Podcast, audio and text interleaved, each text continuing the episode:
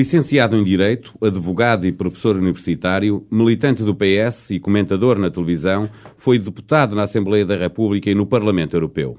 Foi também vice-primeiro-ministro no primeiro governo de Guterres e comissário europeu com o pelouro da Justiça e Assuntos Internos. António Vitorino é o convidado da TSF e do Diário de Notícias. Bom dia. Bom dia. Muito bom dia. Bom dia. Vitorino, que Europa é esta na qual dois terços das pessoas, dos cidadãos, uh, não quer saber quem os representa no Parlamento e se prepara para não ir votar no próximo domingo? Há uma dificuldade, uh, do ponto de vista da participação e da mobilização popular, em tornar o Parlamento Europeu uma organização menos remota e menos distante. Há aqui um problema de distância física e de distância afetiva. Mas o Parlamento Europeu hoje é uma instituição essencial para a nossa vida cotidiana, só que nós não temos, como povo, essa consciência. Mas como é que se ultrapassa essa distância? Acho que há três maneiras, para lhe ser sincero. Primeiro, é preciso dar melhor informação sobre o que se passa no Parlamento Europeu. Aí não pensem que a responsabilidade é só dos políticos. Aí há também um problema comunicacional muito importante. Eu sei que a Europa não é sexy do ponto de vista comunicacional, mas todos os correspondentes em Bruxelas, durante os cinco anos e meio que eu lá estive, disseram-me que tinham extrema dificuldade em convencer os respectivos editores nas capitais de que valia a pena dar espaço às questões europeias. A segunda via é introduzir na política nacional a dimensão europeia. Esta questão é uma questão muito complicada. Os políticos nacionais gostam de convencer os eleitores de que são capazes de fazer tudo, de mudar o mundo. E têm uma enorme dificuldade em assumir um facto muito simples. É que hoje a política nacional está altamente condicionada pela política europeia. A margem de manobra dos governos nacionais depende da maior ou menor amplitude de liberdade que lhes advém da política europeia. Se os políticos nacionais falarem mais vezes das implicações europeias daquilo que decidem, é uma maneira de aproximar os cidadãos Mas europeus. também é terceiro, verdade. e terceiro?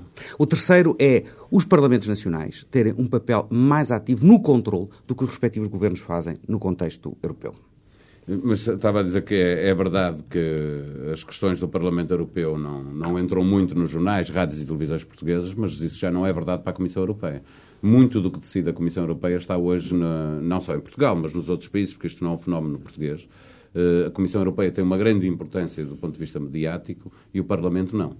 Vamos ver. Em primeiro lugar, é, em todos os países europeus, o Comissário Nacional é muito mais conhecido do que qualquer um dos deputados eh, ao Parlamento Europeu. O, o nosso homem em Havana, o nosso agente em Havana, é o Comissário. E o Comissário, neste caso ainda por é de razão, porque é o Presidente, Presidente da da Comissão, Comissão. é a personalidade que é referenciada, porque tem um rosto. Tem um rosto. E essas questões da personalização são importantes hoje na política. Mas, em segundo lugar, devo dizer também que eh, não há uma ligação direta, e esse é um problema que existe, entre a eleição do Parlamento Europeu e a composição da Comissão. Há muita gente que diz, olha, a maneira de fazer participar mais as pessoas na eleição do Parlamento Europeu seria se o- a Comissão saísse diretamente do Parlamento Europeu. Só que não é esse o modelo europeu. Não é esse o modelo de funcionamento institucional da União Europeia. Nós não vivemos numa união parlamentarizada, em que haja um executivo que sai de um Parlamento, como na, na vida nacional sai. Aqui a situação é muito mais complicada.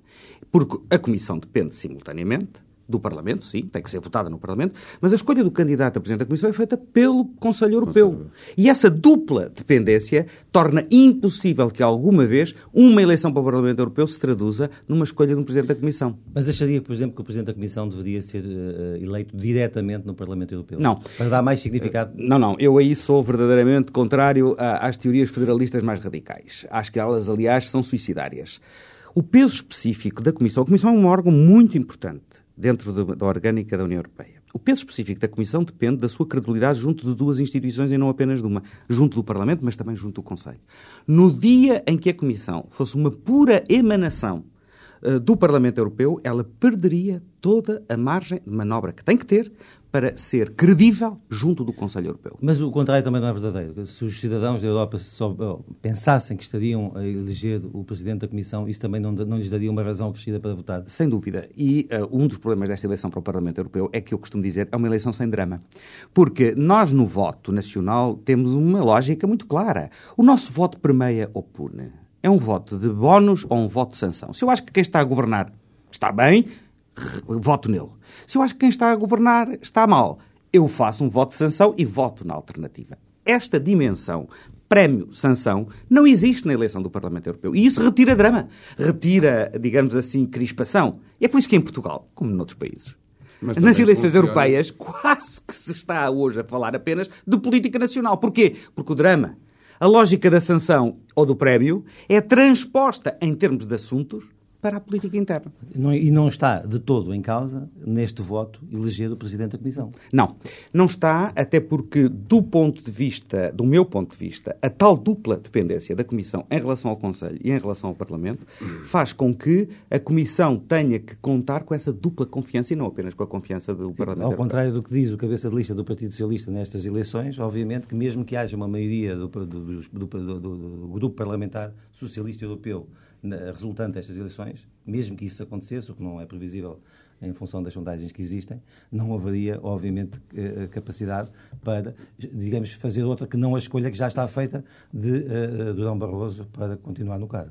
Eu sou totalmente das poucas pessoas que não tenho que alterar rigorosamente nada do que dizia sobre esse assunto há cinco anos. Não sei se todas as pessoas interessadas neste tema uh, poderão exatamente dizer aquilo que eu acabo de dizer. Eu há cinco anos, quando era, enfim, pré-candidato, proto-candidato a Presidente da Comissão Europeia, sempre defendi a seguinte tese: não há nenhuma tarifação, não há nenhuma indexação automática entre a família mais votada no Parlamento Europeu e a escolha do Presidente da Comissão Europeia.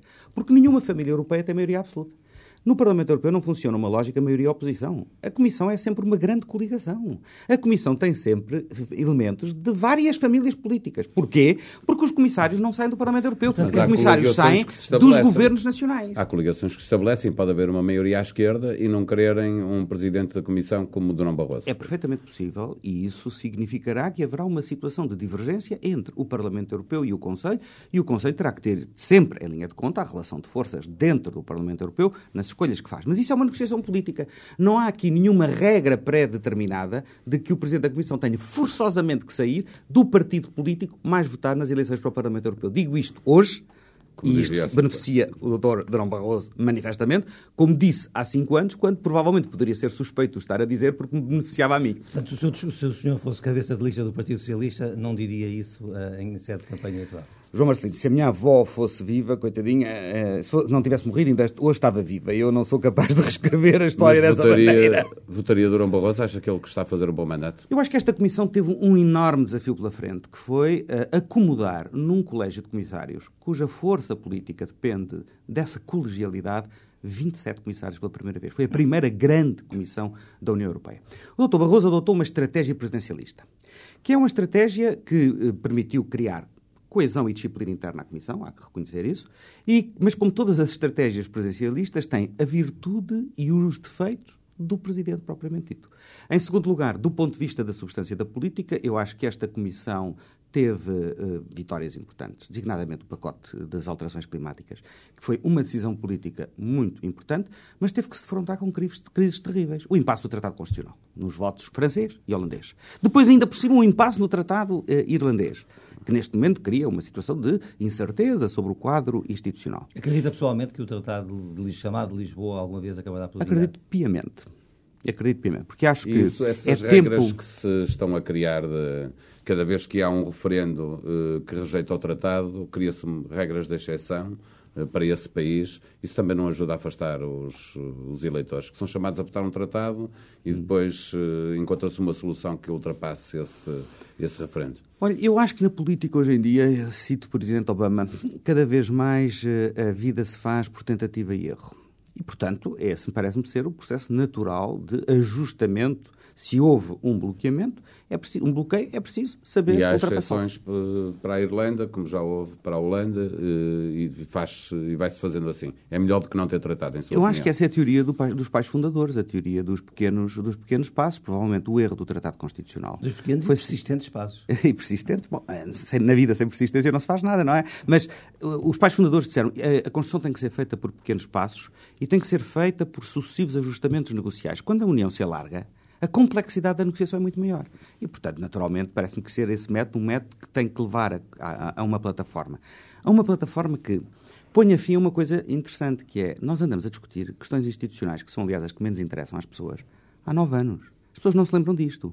Foi na noite de Nice, na noite de dezembro de 2000, que se decidiu fazer uma nova reformulação do tratado. Há nove anos que nós andamos a discutir questões institucionais. Eu, quando era comissário, em muitos, muitas relações com países terceiros, eles diziam uma coisa divertida, que era, se vocês não conseguem pôr a, ordem, a casa em ordem, como é que esperam uh, ser credíveis no plano internacional? Portanto, há que pôr fim a esta discussão institucional que não interessa aos cidadãos, que vulnerabiliza a credibilidade global da União Europeia através da entrada em vigor do Tratado de Lisboa. E se deixasse cair o Tratado de Lisboa, pura e simplesmente? Qual, que problemas é que isso traria para a Europa? Eu acho que isso teria como consequência congelar qualquer alteração institucional nos próximos anos teria duas consequências fundamentais. Primeiro, o Tratado de Lisboa não é a última maravilha do mundo, não é a oitava maravilha do mundo. Tem deficiências, como todos os tratados têm, e tem incertezas e dúvidas sobre como é que vai funcionar. Mas é um, um, avanço, um progresso em matéria de responsabilidade democrática, de transparência e de controle e de eficácia no processo de decisão em relação ao que existe atualmente. Portanto, se não houver Tratado de Lisboa, há perdas nesse sentido. E há uma segunda dimensão que me parece também, uh, do ponto de vista funcional, importante. É que nós temos que pôr termo às discussões institucionais para nos dedicarmos às políticas. Porque a União Europeia legitima-se pelos resultados é uma instituição que não tem nenhum direito divino de existir. Legitima-se porquê? Porque dá aos cidadãos a convicção de que, trabalhando em conjunto no âmbito da União Europeia, são mais capazes de enfrentar a competição global a que estamos, com que estamos eh, defrontados e que é capaz de produzir um estado de bem-estar, de coesão e de solidariedade social. Se nós não prestarmos atenção à substância das políticas que produzem estes resultados, podemos ter as melhores instituições do mundo, mas a crise de legitimidade aprofundar-se-á e as pessoas acabarão por descrer no projeto europeu. Há também uma questão de liderança. Nós já ouvimos o Primeiro-Ministro José Sócrates, numa entrevista ao Diário de Notícias e à TSF, elogiar o Presidente francês, Nicolas Sarkozy, um político de direita. Ele elogiava-o pelo papel que ele teve no combate à crise. E dizia mesmo que ele é a prova de que a Europa tem liderança para si, Sarkozy também é o, o, líder mais forte e o melhor líder que a Europa tem neste momento? Não, sinceramente não. Eu acho que naquela conjuntura que se viveu durante a presidência francesa, o Presidente Sarkozy esteve à altura dos desafios com que esteve confrontado. A crise da Geórgia, que não estava prevista, o impasse sobre o Tratado eh, de Lisboa e também a, a crise financeira internacional. Mas já agora, se me permitem, eh, eu há pouco fazia, não propriamente a apologia da tentativa e erro, mas chamava a atenção para esse aspecto. A resolução da crise financeira em outubro só foi feita sob a liderança francesa à terceira tentativa. As pessoas não se, não se lembram muito disto, mas é verdade. Houve tentativas de resolver em grupos restritos. Por exemplo, os países europeus do G8 tiveram uma reunião e não chegaram a acordo. E só a cimeira do Eurogrupo, que foi convocada de facto pelo Presidente Sarkozy, é que permitiu encontrar uma resposta europeia à crise de credibilidade dos mercados financeiros. Portanto, naquela conjuntura, o Presidente Sarkozy esteve bem. Mas isso não significa que eh, possamos partir do princípio de que é confiando a um grande país a liderança que a Europa passa a ter liderança. Não, não, não. Eu não sou nada favorável à ideia de que só os grandes países é que conseguem liderar e, do ponto de vista histórico, até os pequenos e médios países têm feito, Tem presidências, feito presidências muito notáveis. Desde logo a portuguesa, que teve resultados, na minha opinião, muito positivos. Eh, estamos com uma, uma semana de, de campanha. Tem visto uh, e ouvido a Europa a ser discutida nestes primeiros dias da campanha? Não, eu acho que esta campanha, sob esse ponto de vista, é muito frustrante. E é, devo dizer com mágoa, um retrocesso em relação a campanhas anteriores. Porque em campanhas anteriores, apesar de tudo, havia sempre dimensões nacionais no debate, e isso é perfeitamente natural, isso faz parte da vida política, do jogo político, mas havia mensagem europeia. Havia um conjunto de temas propriamente europeus, que eram temas em relação aos quais os candidatos se sentiam na necessidade de se definir e que polarizavam parte importante do debate. Eu, nesta campanha, devo confessar que, de facto, praticamente não vejo temas europeus. E o que gostava de ver discutido em matéria da Europa? Neste, a agenda que vem aí é uma agenda altamente responsabilizante, onde se joga o futuro do, do projeto europeu. Estamos a chegar ao fim da agenda de Lisboa. Lembram-se? 2000, aqui, 10 anos. 10 anos, estamos em 2010. Vai ter que ser preciso definir, no, na primavera do ano que vem, quais vão ser as grandes prioridades da reforma económica e social da União Europeia.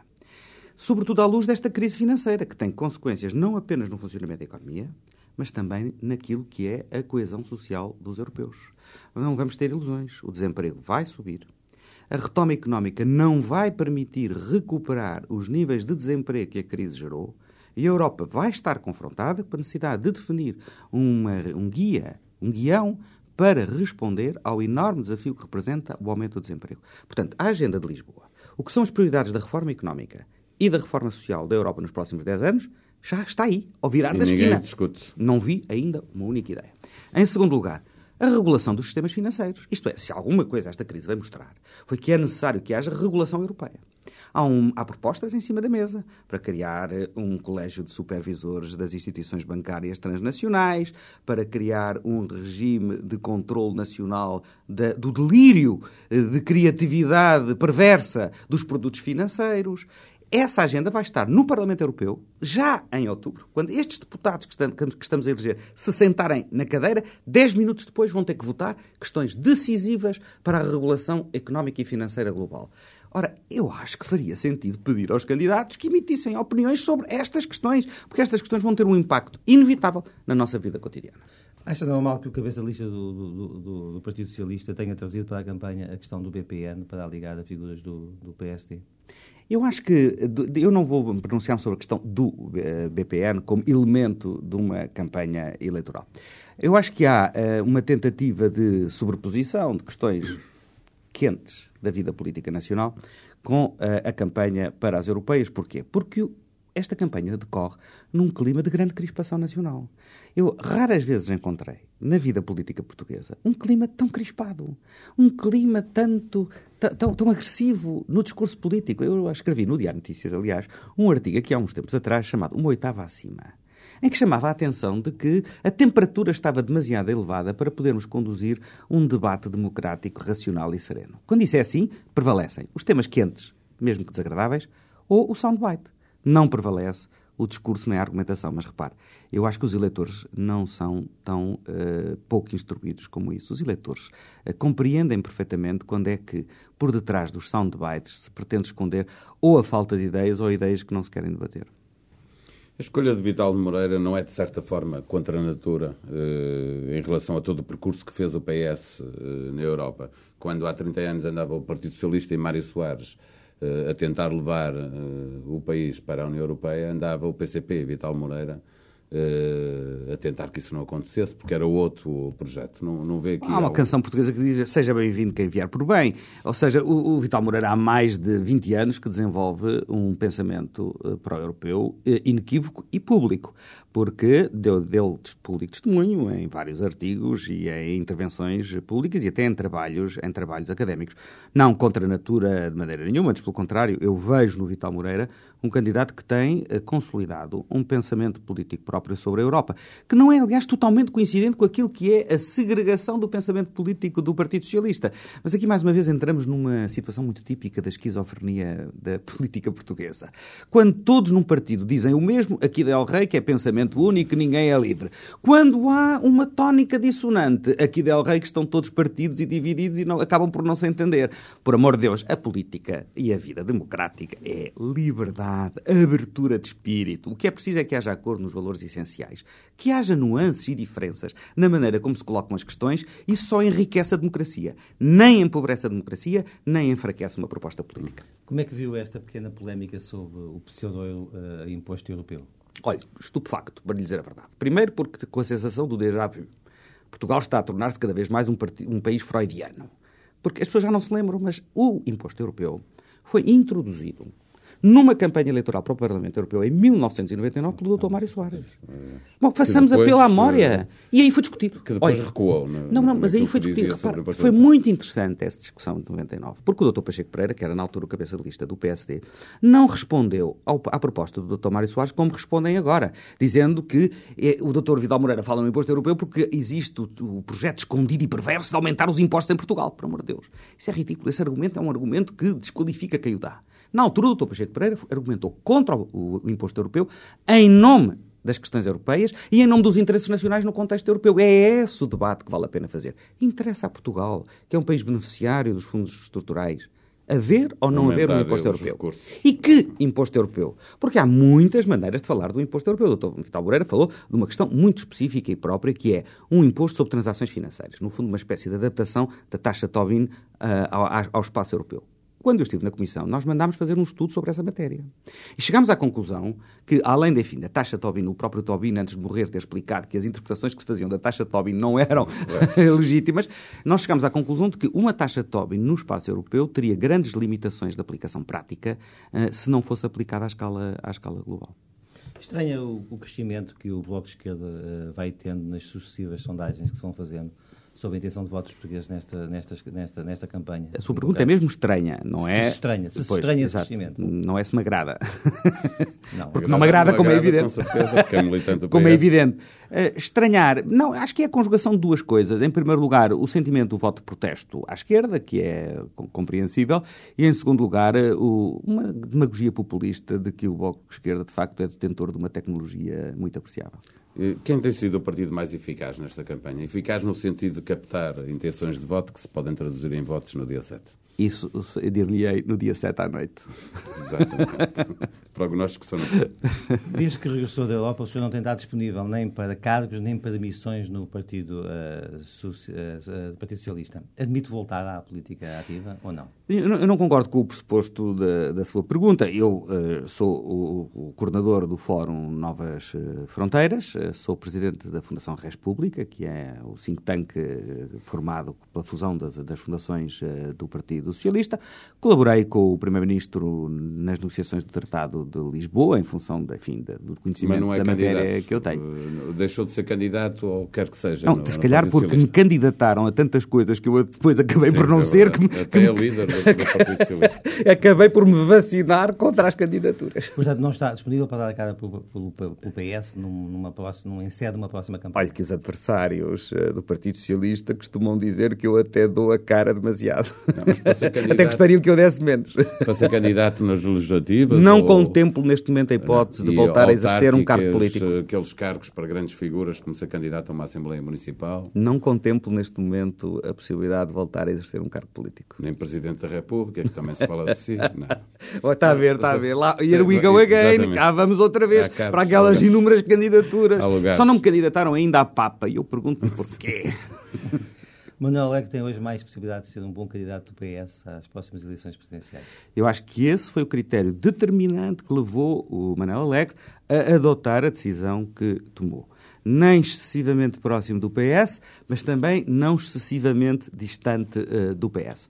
Prognósticos sobre o que, é o que são as candidaturas presidenciais em 2011. Como eu sempre disse, em larga medida, esse quadro de candidatos vai depender muito do resultado das eleições legislativas de outubro e do clima político que se estabelecer em Portugal a seguir a essas eleições. Porque se não houver uma maioria absoluta e se houver um período de instabilidade governativa em Portugal, isso vai ser um teste à gestão política do atual Presidente da República. E acredita que ele será candidato, eh, que se vai recandidatar à presidência da República? Se dois e dois são quatro, Julga que sim. E se ele não for, Durão Barroso poderia ser um bom candidato à direita? Peço-lhe a sua análise. Doutor Barroso, neste momento, está a candidatar-se a um segundo mandato de Presidente da Comissão Europeia e que tudo leva a crer que conseguirá obter esse mandato. São cinco anos. São cinco anos. Considera que é assim tão essencial, agora, agora, não falando na gestão que um Presidente da República tem que fazer de um quadro político fragmentado, considera absolutamente essencial para o país que haja maiorias absolutas de governo? Eu acho que os portugueses, desde a primeira maioria absoluta do professor Cavaco Silva, em 1987, deram um sinal claro de que a sua preocupação essencial é a governabilidade do país. A governabilidade não se obtém apenas por maiorias absolutas num só partido, como é evidente, mas a tradição, a memória histórica de coligações em Portugal não é muito positiva. As coligações nunca acabaram bem. E, portanto, neste momento em que há uma agenda de reformas tão exigente que convém não esquecer nem deixar cair, porque nós estamos a viver uma crise que vai passar. E os problemas estruturais do país, nós vamos encontrar-nos com eles outra vez à saída da crise. E, portanto, a necessidade de ter reformas que são que têm que ser adotadas com coerência, com determinação e com capacidade de realização vai reencontrar-nos à saída da crise. E uma maioria absoluta dá melhores hipóteses de aplicar esse programa de reformas. Uh, não haver meias absolutas, uh, Mário Soares escrevia também há pouco tempo num, num, artigo do Diário de Notícias que seria, se calhar, este o tempo de começar a ensaiar alianças e, uh, à esquerda. Vê isso possível no quadro político português e tendendo à prática tanto do Partido Comunista como do Bloco de Esquerda? Não, sinceramente não vejo. E acho que, aliás, os próprios, o PCP e o Bloco de Esquerda, têm, estão num processo de radicalização que pode ser apenas transitório do ponto de vista da disputa eleitoral, mas manifestamente não vejo probabilidade de haver uma concordância em relação àquilo que é o essencial das reformas necessárias para o país. pode haver acordos pontuais, mas em relação àquilo que eu considero ser o essencial das reformas de uh, modernização do nosso país, não é manifestamente com os discursos do Bloco de Esquerda e do Partido Comunista que pode haver convergência. E a alternativa a isso é, é essa coligação de esquerda, uma coligação à direita com o CDS, um Bloco Central ou o PS deve procurar uh, governar sozinho, como fez no governo em que participou o primeiro governo de, de Guterres, que teve quatro anos com uma minoria, cumpriu a legislatura? Pergunta a minha opinião pessoal, eu acho que a opção deve ser por um governo minoritário. Aliás, os eleitores, o eleitorado tradicional do Partido Socialista tem uma parte que favoreceria uma aliança à esquerda, outra que poderia favorecer um bloco central, e mas uma esmagadora maioria que prefere à falta de uma maioria absoluta, eh, um governo eh, minoritário. Portanto, em nome da coesão do próprio eleitorado tradicional do Partido Socialista, eu acho que num cenário de não maioria absoluta, que eu, apesar de tudo, considero que não está afastado, contrariamente ao que a maioria dos analistas eh, dizem. Veremos também o que dão os resultados das europeias para perceber se essa maioria está ou não longe? Eu diria que os resultados das europeias têm que ser lidos com cuidado. Eu estou convencido que o Partido Socialista vai ganhar as eleições europeias, mas tem que ser lido, mesmo num, num cenário de vitória, tem que ser lido com cuidado, porque numa eleição onde pode haver 55 ou 57 ou 60% de abstenção, não pode ser extrapolada para uma eleição legislativa onde, manifestamente, essa é a minha convicção, a abstenção será muito mais baixa. Curiosamente, não falou de um possível uh, de espaço para um possível entendimento entre o Partido Socialista e uh, o CDS, que já houve no passado e que provavelmente poderia dar uh, um governo de maioria na Assembleia. Acha que esse, esse cenário está de todo afastado com aquilo que é hoje o Partido Socialista? Repare, eu, a minha interpretação do, eleitorado, do que é o eleitorado do Partido Socialista exclui essa hipótese é, é nas mesmas condições e pelas mesmas razões que um Bloco Central. Acredita que se o PS não tiver maioria absoluta, José Sócrates continuará a ser uh, primeiro-ministro ou ele pode ceder o lugar a outra pessoa no Partido Socialista para assumir esse, esse cargo. Não, claro que acredito que ele continuará, até porque um cenário desses, que eu continuo a insistir que estamos aqui a especular, eu, eu sou dos que acho que é não um, está é excluída é a hipótese duas, de uma maioria absoluta. Uma das três possibilidades. Sim, mas como já me fizeram caso, quatro perguntas duas, sobre é? maiorias relativas Exato. e nenhuma sobre maioria absoluta, eu só estou a tentar compensar, claro, explicando, ah, bem, não pensem que... Ela está aqui... hoje mais longe do que está, estava em termos é, é de sondagens há um ano atrás. Mas é interessante verificar que as maiorias absolutas são fenómenos uh, acidentais em Portugal e que resultam de conjunturas muito específicas e de uma polarização do voto. Ora, eu acho que, apesar de tudo, uh, aqui há uns tempos atrás, a distância entre o PS e o PSD não ajudava à polarização do voto. E sem polarização do voto não há maioria absoluta. Se há uma aproximação do PSD em relação ao PS, o que eu leio nessa tendência útil é por polarização do voto e, portanto, aumentam as probabilidades de haver uma maioria absoluta. Mas esta é a minha interpretação. Veremos se tem razão ou se não tem razão. Que estatuto tem hoje o senhor junto de, do, de José Sócrates? É um dos seus conselheiros uh, uh, privados? Não. Eu, trabalha muito com ele? Eu, o único estatuto que reivindico em relação ao engenheiro Sócrates, porque ele me reconhece, é de ser um amigo de longa data. Não tenho nenhum estatuto privilegiado. Nunca reivindiquei ter nenhum estatuto de, de, olhos e ouvidos do rei, nem de ter a orelha preferencial do rei, nem de ter qualquer tipo de acesso privilegiado. Somos amigos e, aliás, não é a parte das vezes em que nos encontramos, até falamos da vida e do mundo e não propriamente da política. Como é que viu, como é que viu a, a recente polémica com, com, com, com, o BPN, a admissão de Dias Loureiro do Conselho de Estado, um, olhando para, isso, para aquilo que tem sido a realidade da, da política portuguesa nos últimos tempos, que opinião é que tem? Eu acho que o, o caso do BPN é um caso uh, preocupante do ponto de vista da existência de uma instituição onde, uh, a crer naquilo que tem vindo a público, nós ainda não temos dados completamente consolidados, mas é suficientemente claro já que houve um conjunto de práticas de fraude que defraudaram não apenas os acionistas, mas que neste momento, em virtude da situação criada e da crise internacional envolvente, ao obrigar o governo a nacionalizar o BPM, vai repercutir-se no erário público. E, portanto, nesse sentido, eu espero que a Justiça atue rapidamente, o mais rapidamente possível, para poder apurar eh, responsabilidades e o Governo tem que decidir rapidamente que destino é que quer dar eh, ao BPN. E também tem que se olhar para aquilo que foi uh, o comportamento do Banco de Portugal ao longo de todo este, todo este processo nos últimos meses. Eu acho que em relação à, à questão do, dos poderes da supervisão, nós podemos discutir se uh, a supervisão está ou não está dotada de um quadro regulatório suficientemente robustecido. E a conclusão sobre esse assunto é não, não está Mas não está em Portugal como não está em nenhum sítio. Senão, não estávamos a viver esta crise financeira Mas não global. Se deve, não se deve retirar daí consequências em relação àquilo que tem sido o trabalho pessoal do governador Vítor Constâncio? Não. Sinceramente, eu não sou daqueles que entendam que numa crise deste género a solução, tipicamente portuguesa, é encontrar um bode expiatório, cortar-lhe a cabeça e dizer agora está tudo bem. Não. O problema é muito mais complexo do que esse. Há questões de regulação, isto é, legislação que permita uh, controlar a situação dentro dos bancos, que tem que ser uh, objeto de novas medidas. Mas depois há uma situação que não é só em Portugal. Desculpe lá, eu aí uh, acho que é espantoso esse tipo de discurso.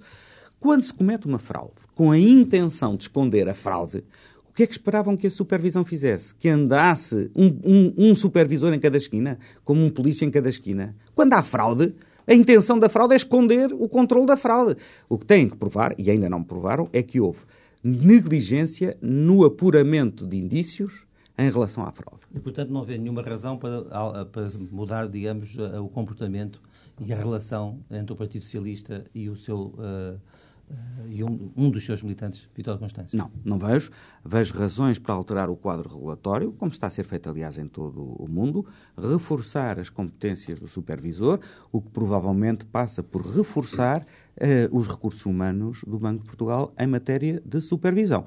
Mas também vejo necessidade de, a nível das próprias entidades bancárias, os gestores serem mais diretamente responsabilizados por aquilo que se passa, a começar pelos uh, gestores, pelos membros do Conselho de Administração não executivos, que têm uma função de controlo e de alerta que têm que exercer e que, manifestamente, no caso do PPN, não exerceram. Portanto, poderem vir a pagar com os seus bens todos, todos os... Já está na lei, não é? Deixa-me voltar atrás à maioria absoluta para lhe perguntar se já aconselhou José Sócrates a dramatizar a necessidade da maioria absoluta. Uh, para que ela se torne mais evidente aos eleitores. Olha, Cavaco Silva, em 91, fez mais do que isso. Uh, disse que não governaria se não tivesse maioria absoluta. Eu sou moderado, nem tanto ao mar, nem tanto à terra, mas já agora, à medida que nós vamos para velhos, uh, começamos a contar histórias. Olha, eu estou a ficar velho, portanto, conto já uma história. Lembra-se que uma, de, uma das únicas vezes em que eu tive uma divergência com o engenheiro Guterres foi no Congresso do Partido Socialista em 1999 quando eu disse é preciso ser explícito no pedido de uma maioria absoluta. E até houve um trocadilho no Congresso, uma maioria absolutamente inequívoca. E o engenheiro Guterres achava que não. E uh, devo confessar que uh, aquele resultado de 99, 115, 115. Acho uh, que deu razão aos dois. Exato, é um resultado terrível, não é? Não, eu continuo na minha. Teimoso, se calhar, eu acho que se deve ser explícito no pedido da maioria absoluta. E, portanto, o discurso que o engenheiro Sócrates fez no Congresso de Espinho, para mim, uh, quadra exatamente com esta lógica. Não é uma chantagem sobre os eleitores. Não há aqui chantagem nenhuma. Nenhum político pode fazer chantagem sobre os eleitores. Mas já foi feito. Mas é tornar. Mas eu acho que isso é excessivo. É dizer eu não governo se não tiver maioria absoluta. Não, porque nós temos que partilhar a responsabilidade dessa decisão com o conjunto dos portugueses. É o conjunto dos portugueses que tem que reconhecer ou não. Mas eu digo isso, que a maioria absoluta é útil. em 91 porque teve Sim. resultados, não é? Aumentou. Ele não só. Uh conseguiu uma nova maioria, como Exatamente, aumentou, aumentou o, voto popular. Teve maioria popular. não só de mandatos, mas também teve de, maioria de votos. De, eh, de, votos. Mas eh, a democracia é um, é um sistema aberto. Há muitas maneiras de obter o mesmo resultado e depende também do estilo de cada um. Mas acredita que, por exemplo, e, e revertendo para esse caso concreto, que se o PS tivesse naquela altura pedido maioria absoluta, tinha, tinha conseguido os 116? Os Marcelino, nós não podemos reescrever a história, de facto, é, é impossível. Pedir ou não pedir que tem algum significado? Acho, porque isso clarifica a lógica do contrato político que se estabelece com os eleitores. Esse é o momento em que os políticos têm que estabelecer os seus compromissos com os eleitores. Porque muitas das críticas que têm sido feitas à governação do engenheiro Guterres, quando se compara o engenheiro Guterres com o engenheiro Sócrates, comparam-se naturalmente dois estilos muito diferentes. Mas toda a gente se esquece nessa comparação de introduzir o fator decisivo da diferenciação. É que o engenheiro Sócrates tem maioria absoluta e o engenheiro Guterres não teve. E isso faz um mundo de diferença. E eu, como sou amigo dos dois, acho que tenho alguma autoridade para chamar a atenção de que, independentemente das diferenças de estilo pessoal, a verdade é que ambos tiveram que operar em ambientes políticos e condições de efetivação dos seus programas completamente diferentes, que não têm comparação. Vamos a ver se nas próximas eleições os portugueses eh, eh, mostrarão querer conhecer o outro lado do, do engenheiro José Sócrates. Há que aceitar qualquer resultado, como é evidente. Na recente polémica entre o Primeiro-Ministro e Cavaco Silva, o senhor disse na RTP que o Primeiro-Ministro se dirigia ao Presidente da República quando falou da, da, da política dos, dos Sim, os vistos não tinha razão. Uh, segundo José Sócrates, não tinha, não tinha razão. Uh, essa foi uma divergência de opiniões ou, como se diz nos bastidores da política, foi um caso encenado? Não, encenado não foi, eu nunca enceno casos. Lamento ter que dizer que... Mas não esperava que José Sócrates admitisse alguma vez uh, aquilo que o senhor considerou que tinha acontecido, que era um recado direto ao Presidente? Não, vamos ver. Do ponto de vista da elegância da questão, eu só posso agradecer a maneira como ele elegantemente manifestou a sua discordância em relação a mim, porque ele disse é a opinião do Dr. António Vitorino. O coincide, aliás, com a verdade. Era, de facto, a minha uh, opinião. Não, mas o que eu lhe pergunto é, é uma divergência de opinião. Vez José Sócrates ia admitir que aquele recado era direto para. Coisa, ou seja, para a opinião pública passaram as duas versões. Uma, Sim. que o Primeiro-Ministro não está, de facto a meter-se com o Presidente da República e a outra de que o Partido Socialista considera que o, que o Presidente, cada vez que a intervenção dele for longe demais, está a pedalar outra bicicleta. Bom, vamos ver. Uh, o que, eu disse duas coisas, não disse só uma. Eu disse que, na minha interpretação, a intervenção do Presidente da República na Associação dos Gestores Católicos foi excessiva, foi excessiva e era uma crítica uh, direta, ao, ao direta ao Governo. E que, consequentemente, a referência do engenheiro Sócrates era uma resposta. O engenheiro Sócrates disse que eu não tinha razão. O professor Cavaco Silva, naturalmente, não tem que se pronunciar sobre as minhas opiniões. Mas isso, desse episódio, eu só retiro uma convicção. É que, contrariamente àquilo que, às vezes, alguns dos meus críticos eh, favoritos e preferenciais dizem, eu digo o que penso, não falo em nome de ninguém. E em que casos é que falou com o, o atual Primeiro-Ministro antes de um dos seus programas semanais na televisão? Olha, vou-lhe dizer, houve um dia, um único dia que eu senti necessidade de fazer uma pergunta a ele. Para esclarecer uma questão que tinha ficado equívoca numa declaração pública, eu ia fazer uma interpretação, não me sentia totalmente confortável com ela e uma única vez em quatro anos e meio, de facto, tomei a iniciativa de telefonar-lhe e dizer eu vou dizer uma, o seguinte, quero perceber exatamente o que é que tu disseste. Já agora podemos saber qual foi esse caso? Não, isso é, é, é privado. Fica para outras notícias. Doutor António Vitorino, bom dia, muito obrigado por ter vindo à TSF e ao Diário de Notícias. Muito obrigado.